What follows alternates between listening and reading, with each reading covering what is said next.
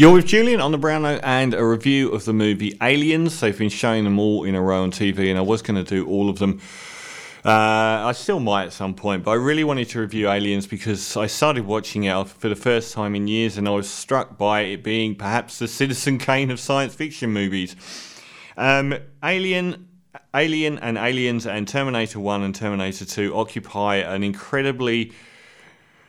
They almost occupy exactly the same space. Alien appeared with Ridley Scott, was torture to make, and it became a phenomenon. A huge critical and commercial smash out of nowhere, very low-key haunted house film. This time around, James Cameron had just made the film Piranhas 2, which was a nothing film. He made a very obscure, low-key science fiction film, again featuring a central protagonist that was antagonist that was a murderous being that was pursuing the cast and an undefeatable entity. His film Terminator 1, I should say, but that 2 became called celeb. It became a huge global phenomenon, and a huge critical acclaim was met with huge box office. Both those films had, if they were minimalist, they both had maximalist follow-ups. And interestingly, 3 of the 4 films were directed by James Cameron. He came back with the sequel to Terminator and blew that up into a $100 million film, which was a phenomenon. But before that, he got the reins on the hugely challenged Aliens project, the sequel to Alien. This came out in 1986, and that's a big gap for such a film that was such a phenomenal success of such a tiny budget. Ridley Scott had gone on to Blade Runner by then. Fox Studios had really messed around with the production company by saying that the film lost money. Look up Hollywood accounting, it's very famous. I think the film cost like $10 million and made $150 million at the box office, and they said that it lost money. And all of this caused a great deal of... They wouldn't share that wealth with the production people. It caused the film to go on the back burner for years, and James Cameron got on board after the success of Terminator, and one of the biggest careers in Hollywood was cemented by the success of Aliens. Once it finally was made, it was torture to get through. He hated the English crew in Pinewood Studios making it. Lots of antagonism went on, but you can't tell in the first or second film that any of that happened, because what was left was a masterpiece. Now, I wanted to review this because of how good I found it. This basically, Alien 1...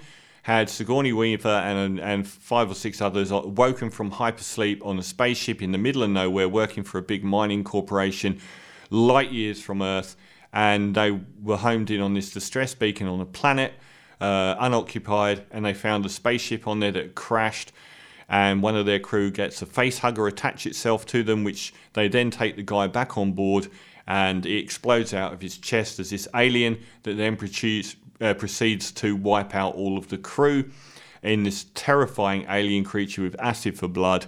And at the end of the film, Sigourney Weaver is the last person alive and gets on board the ship with her cat and blasts the alien into outer space and goes into hyperspace. We find out at the start of this film, as she's floating through the abyss in outer space for 57 years. She's picked up by accident and brought back to Earth in a very nightmarish fugue state, where she's constantly waking up in the middle of the night soaked in sweat. And she tells them the story of the alien, and the big company she works for don't believe her and blame her for the loss of this multi-billion-dollar mining vessel. She doesn't have a lot of evidence, to be fair, and they say that we've had a colony on this planet for 20 years now, because they terraform it by producing an atmosphere, and it takes 20 years, and we've had 100 people living there. No one said anything about any aliens.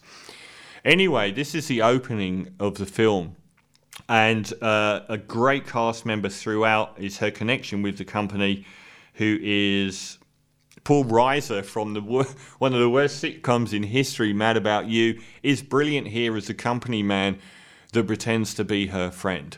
And what the company have done in the background is they've actually gone to these people on this faraway, distant colony and said, can you check out this location where she said the spaceship was, and, you know, see if there's any truth to this matter. After she's been back on Earth for a few months, the Paul Reiser character comes and visits her when she's been demoted to working in a warehouse and waking up every night screaming, and says, "We've lost contact with the colony." Obviously, they've gone to check it out and they've picked up the alien. Brilliantly in the normal version, and I implore you to watch the normal version, not the director's cut, which just adds superfluous scenes which don't add and do detract from the flow of this film, because they show you the colony and you don't want to see that at this stage. It's much better to watch the original version, which is perfect. The whole build-up of this part is wonderful.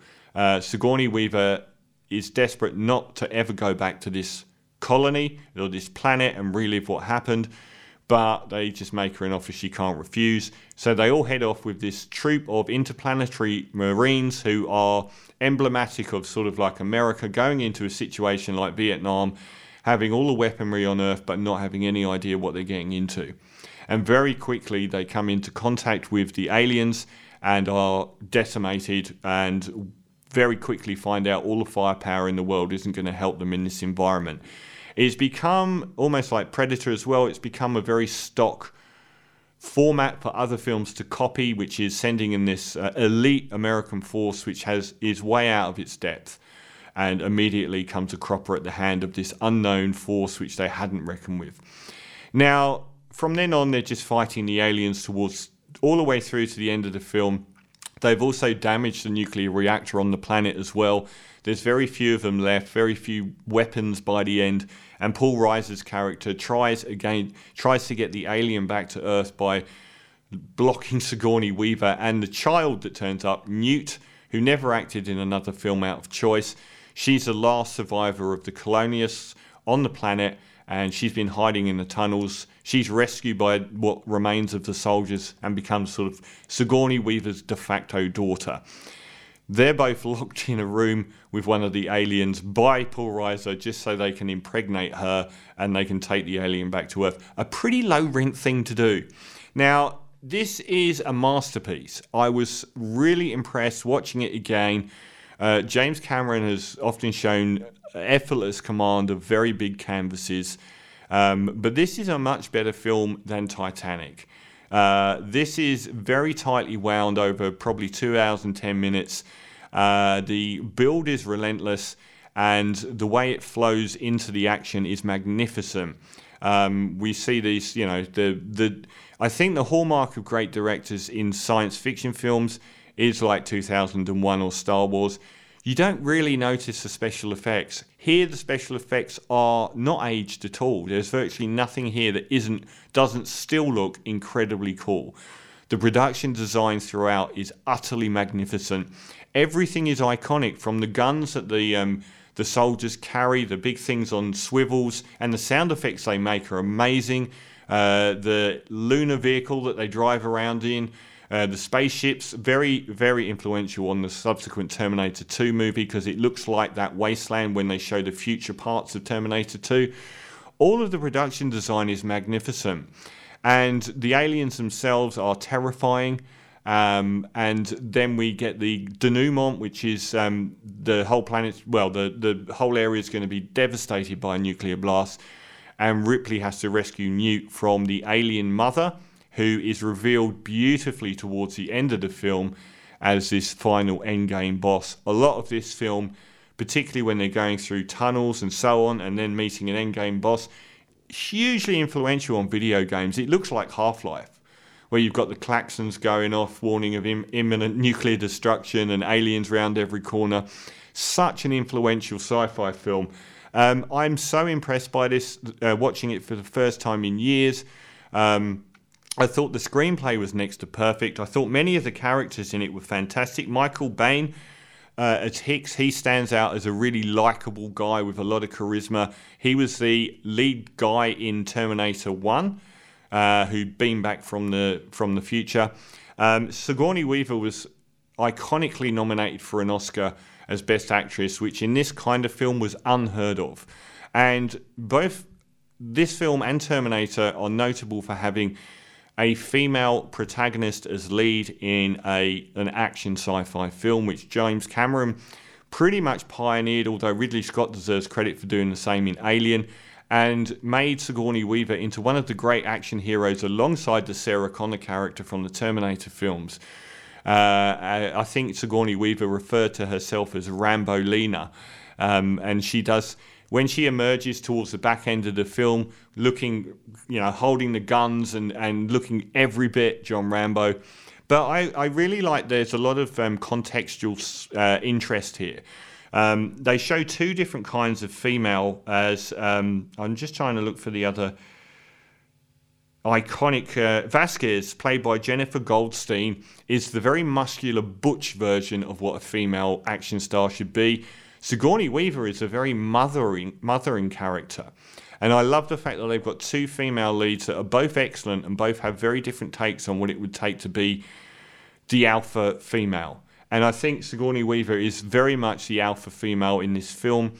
Her character is reticent and doesn't want anything to do. But once it hits the fan, she steps up and she pretty much becomes the de facto leader of everything that's going on. She is the matriarch in the sense of, you know, lions and hyenas. She's the one that takes command of everything that's going on whilst also being a mother to Newt. And I think this film is pretty revolutionary in the fact that the main protagonist and the main antagonist are both mothers protecting their offspring. And I think that's pretty revolutionary for this kind of film. Sigourney Weaver is trying to get Newt back from the mother alien. The mother alien's trying to protect her brood from Sigourney Weaver. And it's a clash of mothers. So many scenes in this film are iconic. So many lines of dialogue. Bill Paxton stands out as well as someone that's instantly recognisable. It pretty much defined his whole career. Game over, man. And so many, like Sigourney Weaver saying, you know... We have to nuke it from orbit, have seeped into the popular consciousness. I was surprised by how many scenes visually that I remembered instantly, and the way the relentlessly intense final third of the film, or maybe 40 minutes or so, is so unbearably intense as it ratchets up the tension and the combat between eventually Sigourney Weaver and the alien mother, and the loaders that she fights it with at the end. All of it is magnificent. I really wanted to review this film because I was so impressed across the board with the screenplay and the way it progresses, with the visuals and the cinematography. Who was it by? Well, the screenplay was Cameron himself, same as Terminator, and the Adrian Biddle was the guy that did the cinematography. All of the production design is amazing. Even the sound effects are incredible. All of the side characters are really richly developed and really, really good and memorable instantly. And some of the elements such as Paul Reiser and what he does on behalf of a large corporation to Sigourney Weaver and that is chilling. And the denouement is unforgettable. And the reveal of the alien mother is one of the great moments in movie history as Sigourney Weaver is gingerly walking slowly in silence with Newt, and gradually turns. For the first time in the movie, we see the alien mother. So I'm going to give Aliens a 10 out of 10. I think it's perfect filmmaking on every level. It's iconic, yet it's also utterly brilliant. A magnificent effort from James Cameron. So Aliens, 10 out of 10.